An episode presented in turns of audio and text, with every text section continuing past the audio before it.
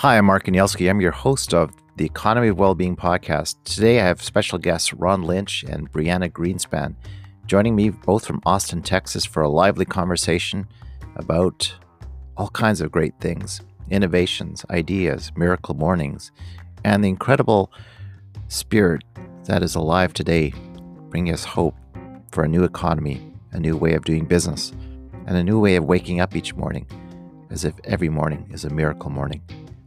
Enjoy the show.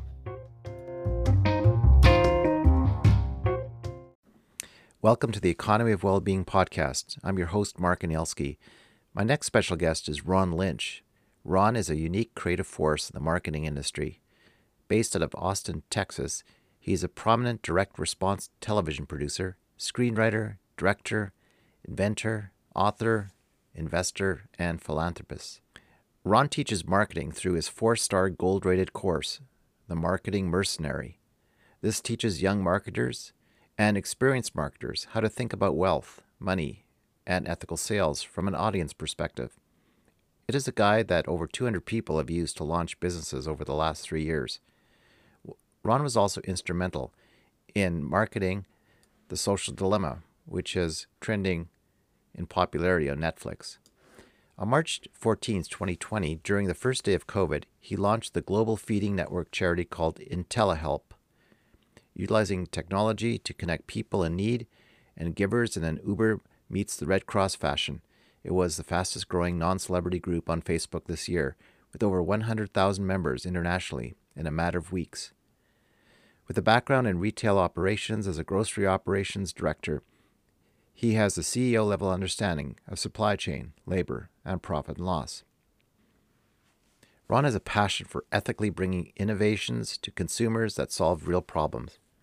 Most often associated as the creative strategist for GoPro and 70 other brands, including Rug Doctor, Orange Glo, and OxiClean, Samsung, and Johnson brands.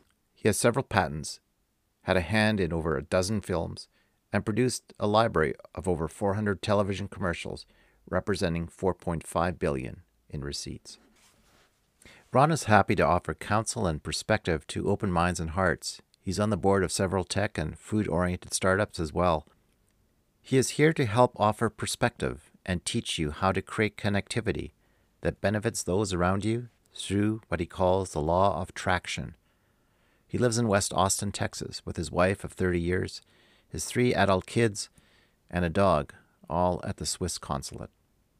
Before Ron joins me, my friend Brianna Greenspan, who's also in Austin, Texas, joins me for the preliminary preamble to then a lively conversation between the three of us. Brianna Greenspan, tell me a little bit about yourself and what you're doing, what you're passionate about. What I'm doing, what I'm up to. what are you up to? What Who am I interested you? in? Who am Where I? Are you? You're in Houston, Texas. Yeah. I, I am actually in Austin, Texas. You're at in the Austin moment. now, yeah. Um, and my name is Brianna Greenspan, and I'm curious, what could you possibly want to know? I I am in a global task force with you. That's how we met, and That's I basically spend all my time doing all the good I can in all the ways I can at all the times I can for all the beings I can as often as I can and I have like a professional resume and all kinds of other things that I could bore people with, but that's really the gist of it. I'm spending my time doing what I can to be of service for those that um, show up on my path and I'm called to support. Wow. So how old are you now? Are you 18? No, just kidding. I am 33, although I get that one a lot because I actually was born with a genetic condition called Ehlers-Danlos syndrome. And so I was kind of born feeling like I was old, but looking very young. And so it's like a interesting paradox where you know, I feel like I'm 80, but I look like I'm 18. You look like you're 18. I have to say, like you do not look 33. Um, yes.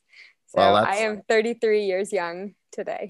So I can't bug you about how is it possible that you all you do is think about service to others, and does that mean you're independently wealthy, or have you chosen this path? Uh, and I we know a little. I know a little bit about your own health um, past and crisis, and how crisis shaped your miracle mornings. Um, so maybe we're going to talk a little bit about that that past and which brings yeah. us now.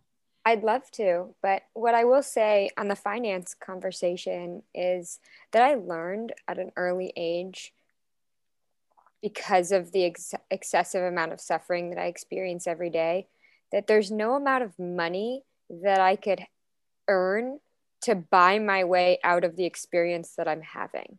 Wow. And so I just started focusing on what are the things that I can do to best serve myself what are the things that i can best do to best serve those that have have similar or the same situation that i'm in? And what can i do to best serve others that uh, come along on my path? And so no i'm not independently wealthy but i also um, i'm not spending money in the ways that i think i would be if i didn't have this this challenge. Mm. and so i'm i'm you know focusing on the resources that I have and how I can make them go further, whether I'm playing a, I kind of like play a different game.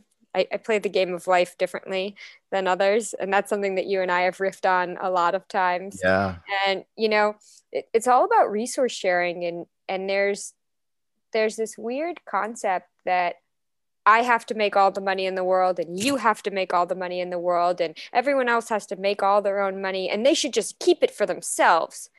But the truth is, there's no amount of money that can get somebody out of the the dark place that they're in. It's about community and collaboration and so yes, I work. I, I actually uh, work for a genetic testing company. I manage a medical contract with the National Institute for Allergy and Infectious what? Disease. It's kind of a nerdy conversation. I'm actually in the process of co creating a new disease with the NIH. It's called hereditary alpha tryptasemia. We've been publishing research for the last five years to kind of validate the research that the NIH discovered in 2015. Um, and now we're in the process of, of, the final step of getting an ICD 10 code, which is basically. Um, that's the gold standard of a condition. A condition doesn't really exist unless you can bill insurance for it. And wow. so wow. Um, I'm kind of championing this condition for patients with with this issue. And since it affects 5% of Caucasian people, I know that there's a large swath of people who are suffering, that are going into anaphylaxis, that, you know, have widespread chronic pain and allergies and stomach challenges and autonomic challenges that nobody's really advocating for them. And because of my own health issues, I've, you know, just kind of felt drawn to best support those that feel similarly um, and and support those that you know don't have someone to help them. And so yes i have a job but i also am the author of the miracle morning art of affirmations which wow. is a positive affirmations coloring book for adults and kids. And we teach families how to create structured morning routines I, I um, don't I don't like I don't have guests who just talk about coloring books on the show, but we have we have a miracle guest who just showed up. Ron Lynch is going to join us. Hi, welcome welcome to KTLA Los Angeles. Good morning, everybody. We have Houston. I mean, we have Austin, and we. Oh, you're both in Austin, aren't you? And we just saw each other. Yes, and yes. What is going on? But actually, I don't think he's in Austin. He's a traveler. I'm in Austin right now. Oh. I'm going to be in Vegas tomorrow. And anyway, Ron, quick introduction. Uh, who am I?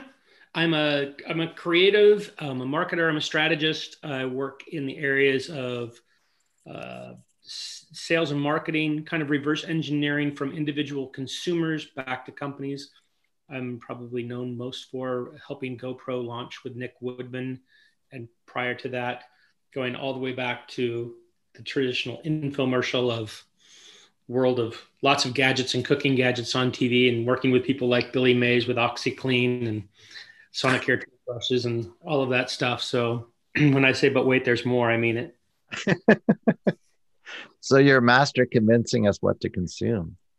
Well, hopefully, I'm a master at helping you find what your actual problems are and matching them up to actual solutions credibly and ethically. Wow. Were you involved in the social dilemma film? Uh, just in the in the uh, help launch of that, just the the dialogue of getting people interested in seeing it, because I think it, in a form of marketing, everything that we do online as consumers is marketing to ourselves. We buy ourselves and sell ourselves by looking in the mirror. Yeah, and I thought that that was really a poignant part of that film was explaining to the consumer how much their cognitive bias plays into what the results are they get in life. Right. So this is a, actually a great uh, because I'm very fluid and agile here. Uh, a great theme to riff on is this. You know, are we predispositioned for materialism and greed, or are we hardwired for compassion, love, and well-being? Uh, you know, we're we sort of we've been convinced, certainly in the economic field, I know, uh, which is more like the, theology than it is uh, science. Uh, we've been convinced of material maximization and words like utility but I'm I'm not convinced we're we're hardwired for greed and consumption as the basis of happiness. I, I believe more like Brianna that we're we're hardwired for compassion and relationships um, and and giving and sharing and and not accumulation of material things because that brings fleeting value. Thoughts on that? Both of you. Want me to, to talk about that for a second? Sure.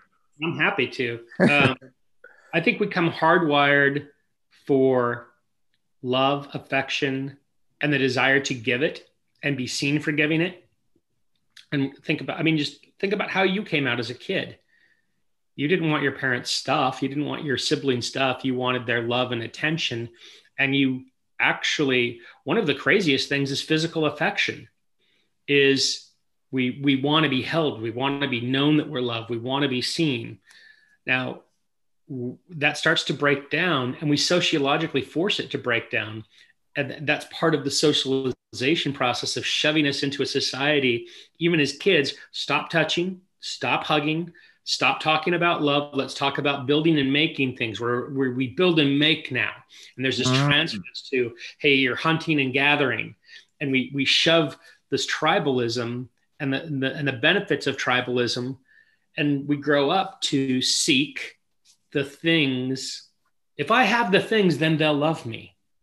If I have the things, then they'll respect me or or if i give the things there's this is a huge problem with men is men go out into the world and they destroy their personal real estate relationships in the pursuit of acquiring things to give to other people we're not just mm-hmm. acquiring for ourselves we're acquiring to give them to the other people so that they love us go hold on a second wait yeah let's go back to having the conversation about the love because they actually love you. And the less you're pursuing, like it's got to be a balance. Yeah, you got to survive. You got to have a, a teepee over the head and you got to have a fire at night.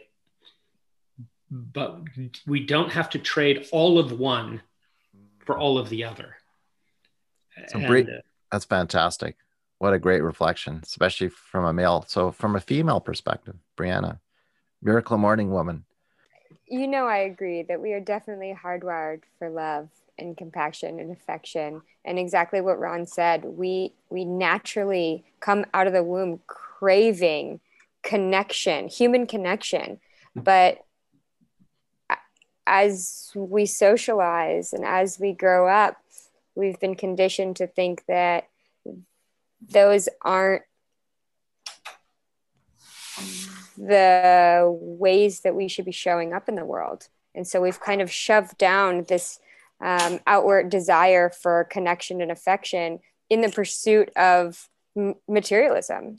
And I, I'm constantly surprised um, when I see people say, "I strove, I, I, was striving so hard to to buy this Mercedes, to acquire this thing, and it didn't bring me happiness. And I'm shocked that they're shocked.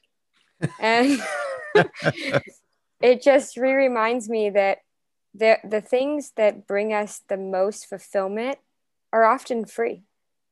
The things that actually bring us wholeness and well being.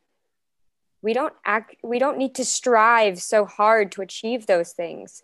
You know, we can have balance in our body just by breathing, which everybody in the world, everybody is afforded the opportunity to breathe. Do we breathe deeply on our own? Often not. but that's also some conditioning. So I I agree with you that I think we are hardwired for love and we need to reshift the way that we are conditioning generations so that we can show up not idolizing materialism. Think about the word celebrity. Mm. Celebrity. T. Celebrating an individual. And we have we built this culture around celebrity and celebrating these individuals. And we say, I love Marilyn Monroe and I love James Dean and then I love John Lennon and then I loved and then I and then I love Michael Jackson and they all perished. They all died. Did you love them? Marilyn Monroe has no idea you loved her. Michael Jackson has no idea you loved him. He didn't feel any of that love. And we, when one of those people passes away, we go, "Oh, it was so sad. We miss them." They're not missing you because they never actually had a relationship with you. And Thank that's you. part of the celebrity lie is if I can, and, and I think that we all kind of push ourselves to, hey, we need more fame and more money. I need more attention and more money. And as you get farther along that road, you realize that's vapid. None of that is real. None of that's real. And I think there's a poverty actually being a celebrity. I think there's a sadness. So relationships actually in the science of happiness, relationship is the key variable that you can affect. You can't affect who you're born into, uh, your upbringing. That's already set. You know, and but the relationships you can affect, and you can choose who you want to befriend. So there's whether it's chasing fame or money or anything. River Phoenix was a good friend of mine. I was in a movie with him 30 years ago and watching him perish was really um, critical in my psychological development about how I dealt with fame as a young person. Mm. What about it? And fame is it has no top, but it has a huge downside. You just don't know when the downside's coming. And once it happens to you, like there's only a few John Travoltas in the world that have been able to reinvent themselves a couple of times and really reinvent themselves. That's one in literally 8 billion people on the planet. That just doesn't happen. Mm. So that crash comes, and then it's who am I after that? Um, and I have literally sat and had a, a, lunch or dinner with a celebrity and had someone the, from the public come up and interrupt and say, Didn't you used to be? Can you imagine what that feels like to hear about yourself? Didn't you used to be blank? No, I'm still that person. Right, right. Wow. Wow. So, so Brianna, you, I mean, you have an incredible story of, of health and overcoming, um, and, and, your miracle morning protocol and book, um, have inspired a lot of people. I, I, I feel I haven't read it yet, I will just say a caveat. I am not the creator of The Miracle Morning. Hal Elrod is the creator and author of The Miracle Morning. And I just have one tiny little book in his series. But I am a very big fan of what he's created and a, you know, a practitioner and a teacher of uh, this methodology because I really believe that pouring into ourselves, giving ourselves the time we need to actually sit with ourselves, hear our own thoughts, be able to ground ourselves for the beginning of each chaotic day. It's it's the magic that we really need. And we're so busy and we're so conditioned to think that we need to be on to the next thing and we're so behind at all times that we actually don't even give ourselves a moment to breathe. And so when he created this concept, which is not new news. There have been many successful people throughout history who attribute their success to a morning routine. So this mm-hmm. is like what he created is really nothing but culminating what lots of other successful people attribute their success to. And that's uh, giving yourself the time to experience silence or, or meditation affirmations, visualization, exercise, reading, and journaling. And I fundamentally believe that every day when I give myself the opportunity to learn, I actually prime myself to grow. and I'm able to sit in uncomfortable spaces with equanimity in a way that if I had just woken up and turned on CNN, I probably wouldn't have that same um, that same foundation that, that I that I need to show up each day. So I am a big fan of Hal's and the Miracle Morning and the Savers um, because of that. Wonderful. So so Ron, what on what Brianna just shared, I mean, in a way, marketing. Uh, I was I was reflect on the how it is that news, right, so-called news, affects my emotion, captures my emotion. I get angry. I see what's going on. I mean, I'm a Canadian, so we're just kind of observing what's going on across the 49th and going, wow, there's a lot of emotion. Why did we rent this apartment upstairs? Like, this is just bad theater, I think, but I, I I can't discern who's telling the truth or who, you know, and so you get caught in the spin cycle of emotion. And boy, are they good at feeding, feeding, feeding. And if you had it all turned off, you would never know that SARS, SARS I mean, uh, COVID was happening, except for people walking around with mask. You know, like the point is, if you were just present to the to the, to the beauty out there, um, yeah. we wouldn't be caught in the emotion. And from a so w- one of my questions practically is do you actually believe that we could create a marketing platform for happiness and well-being? I mean, I often reflect on the American Declaration and say it was the pursuit of happiness, Jefferson said, um, as the ultimate clarion cry of, right, of, of your Constitution. And how is it that we cannot seem to be able to secure that platform? And maintain it. So there, there's a couple of things I have to say about that. One is the promise was the pursuit of happiness, not happiness. Exactly. Thank you. Pursuit. uh, the pursuit of happiness. I think there's something s- simpler in the in the context of of reframing that that way, and that is how do you do things? Do you do them with a outlook of misery or a outlook of joy?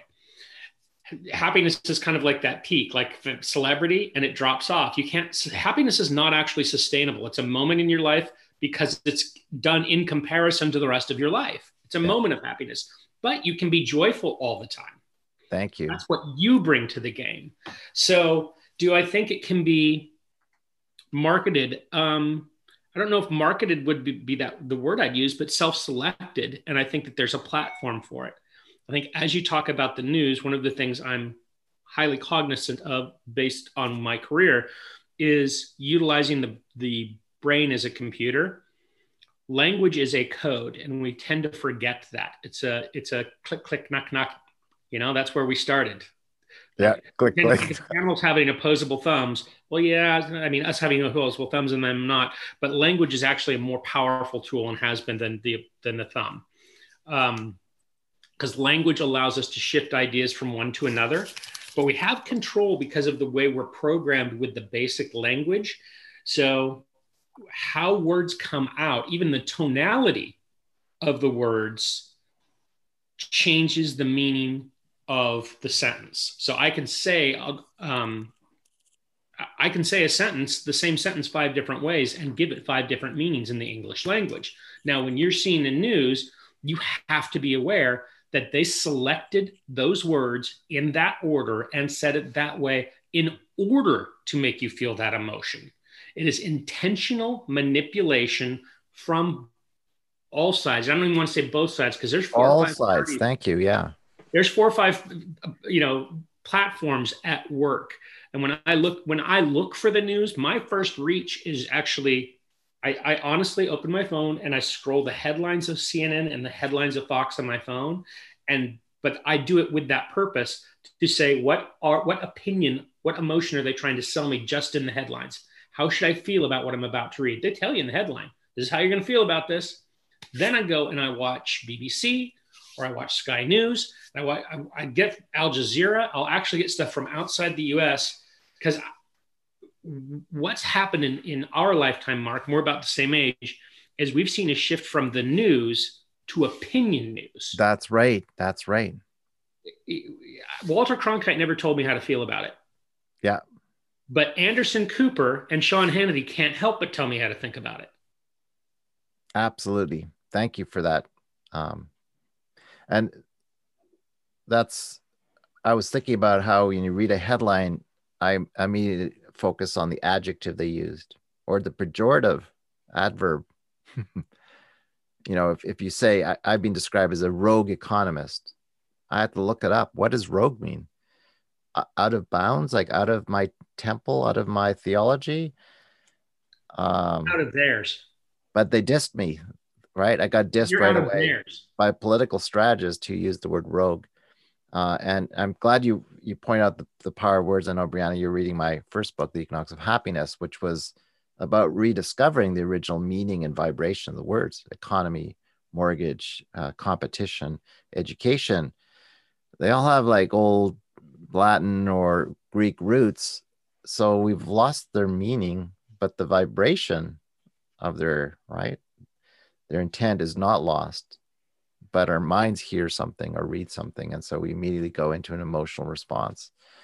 And so the inability to discern, I think, is one of the greatest um, handicaps we have today and I know I get caught in it, and certainly all my friends get caught in like, what are we seeing on the news? Like, what's actually going on? And there's no way of, as you said, Walter Cronkite would just report on what was known as what was going on in Mogadishu or something from an eyewitness account.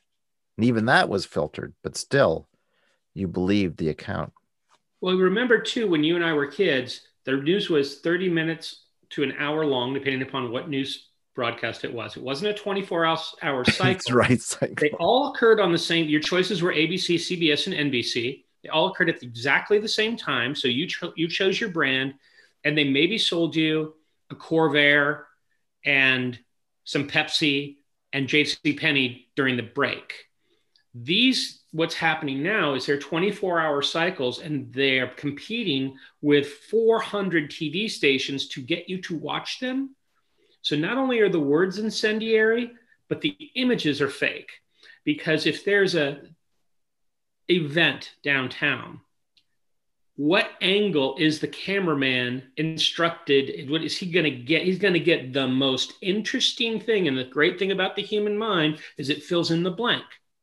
Janet Leigh did not get killed in Psycho. Right. dark figure. There was a knife. There was a shower curtain, and then there was chocolate syrup going down the yeah. drain. Hitchcock was brilliant.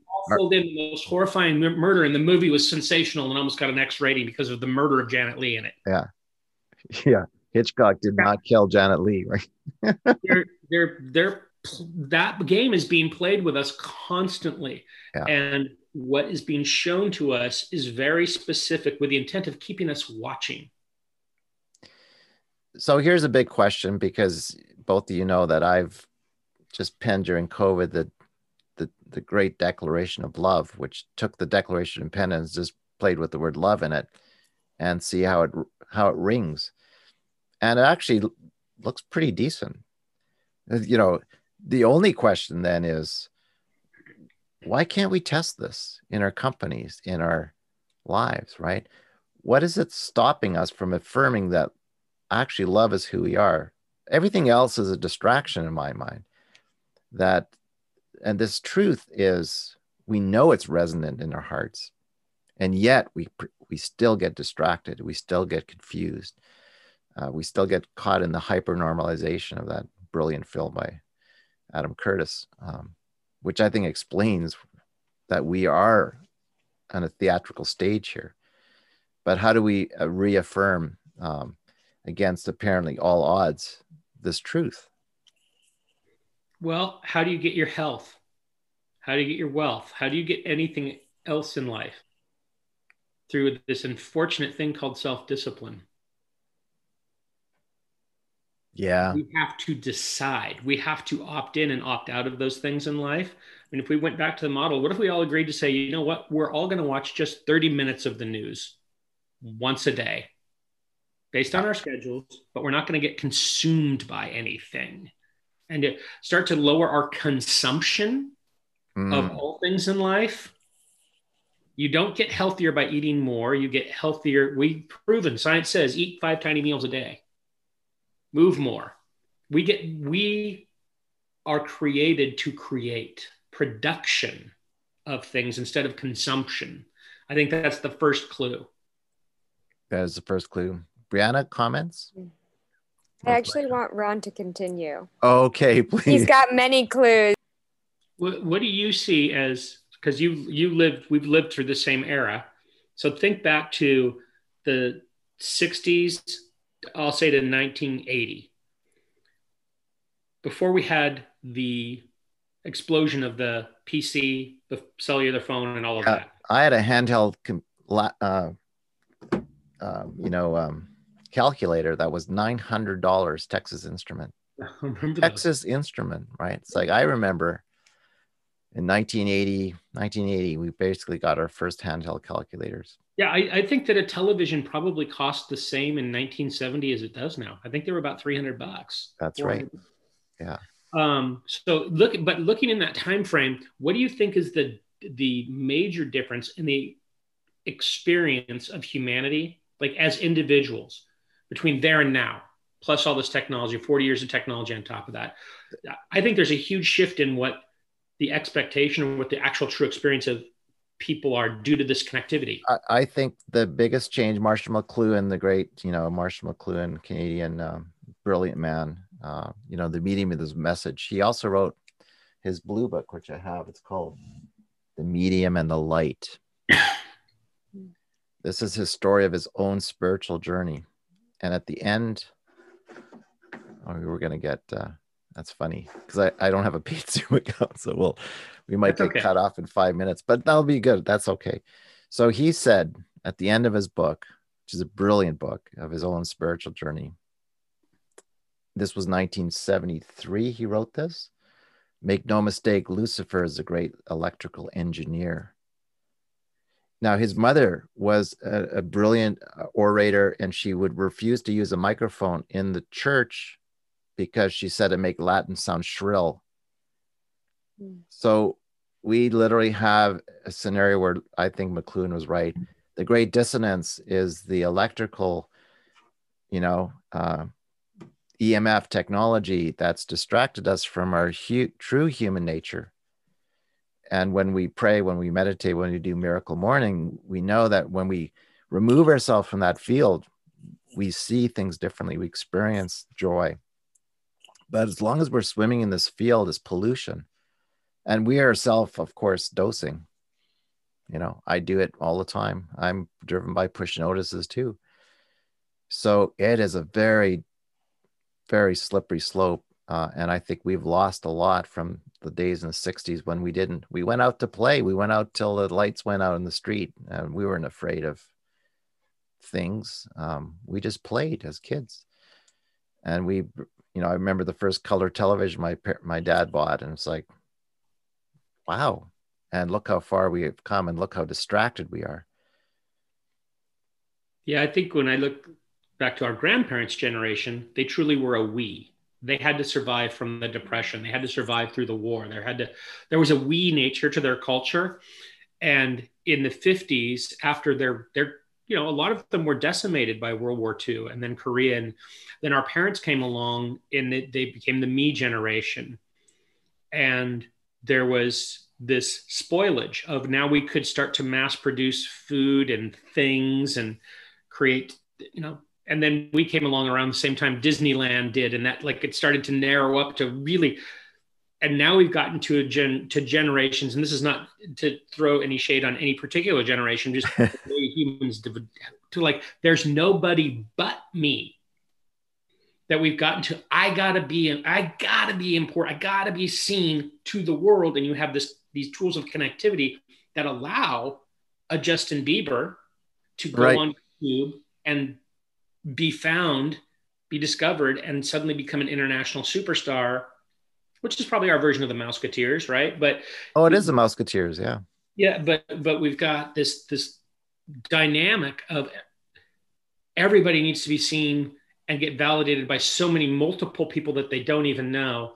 And I think the recoil to this eventually is we're going to come back to the we's of our great grandparents and our grandparents going, we need we need to be in it for us and quit being distracted by this desire for lavishness in our lives. That's not really great. Yeah.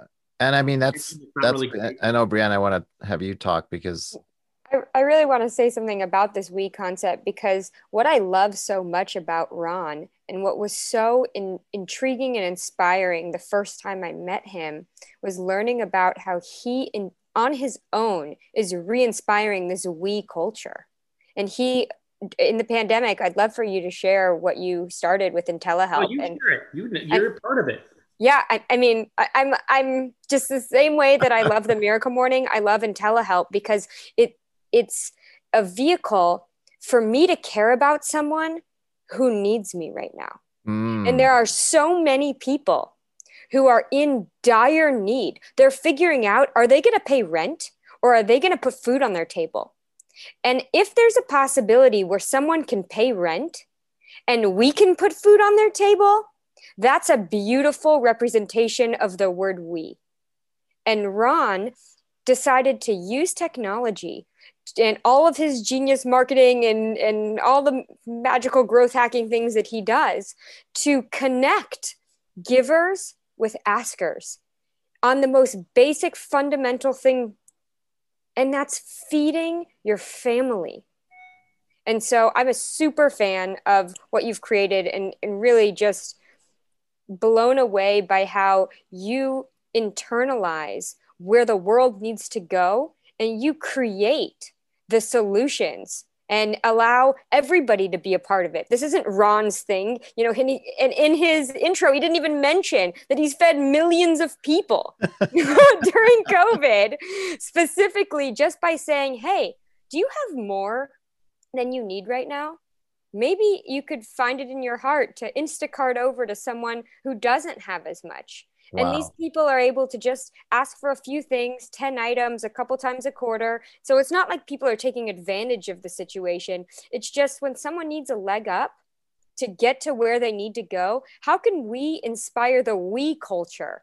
And so, you know, it's such a, it's, it's something that all of the tech people that really claim to be futurists, claim to be visionaries, claim to care about the world should take note of because there's a lot of technologies out there that can beautifully connect us to this we culture that we need to be going towards anyway. And so I, you know, my highest hope is to see more IntelliHelps popping up and to see, you know, big business supporting IntelliHelp and actually saying, oh, we see there's a lot of challenges out there. How might we support those things? Whether it's a Walmart or an Adidas or a whoever they are who have the cash, because in in COVID, someone succeeded, and we already know how many people are struggling.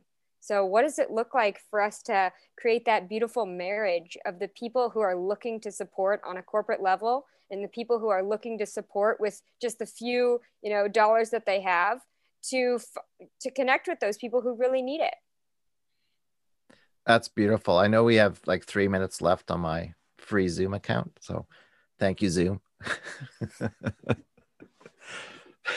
for the shared asset but uh, this is a beautiful conversation. I think I'm. I know we could go on for longer, but um, I'd like to just reflect um, maybe another time, Ron, on what you've done. And I know Brianna and I have talked about creating a maybe a different platform. I've been working on this thing called Soulprint, where we can what is what is life but exchange of time right that's all we have is we that's what we have in common we have a, an hourglass it's drawing down the moment we're born call it 700,000 hours. So on a platform like you're talking about, now there's a mutuality of exchange, right? My hour for your hour, or maybe my hour is equivalent to 10 cans of refried beans in the cupboard. But, you know, I, here's the, the, the thing, and I think that you'll find this in what you're doing is we're actually connecting those people.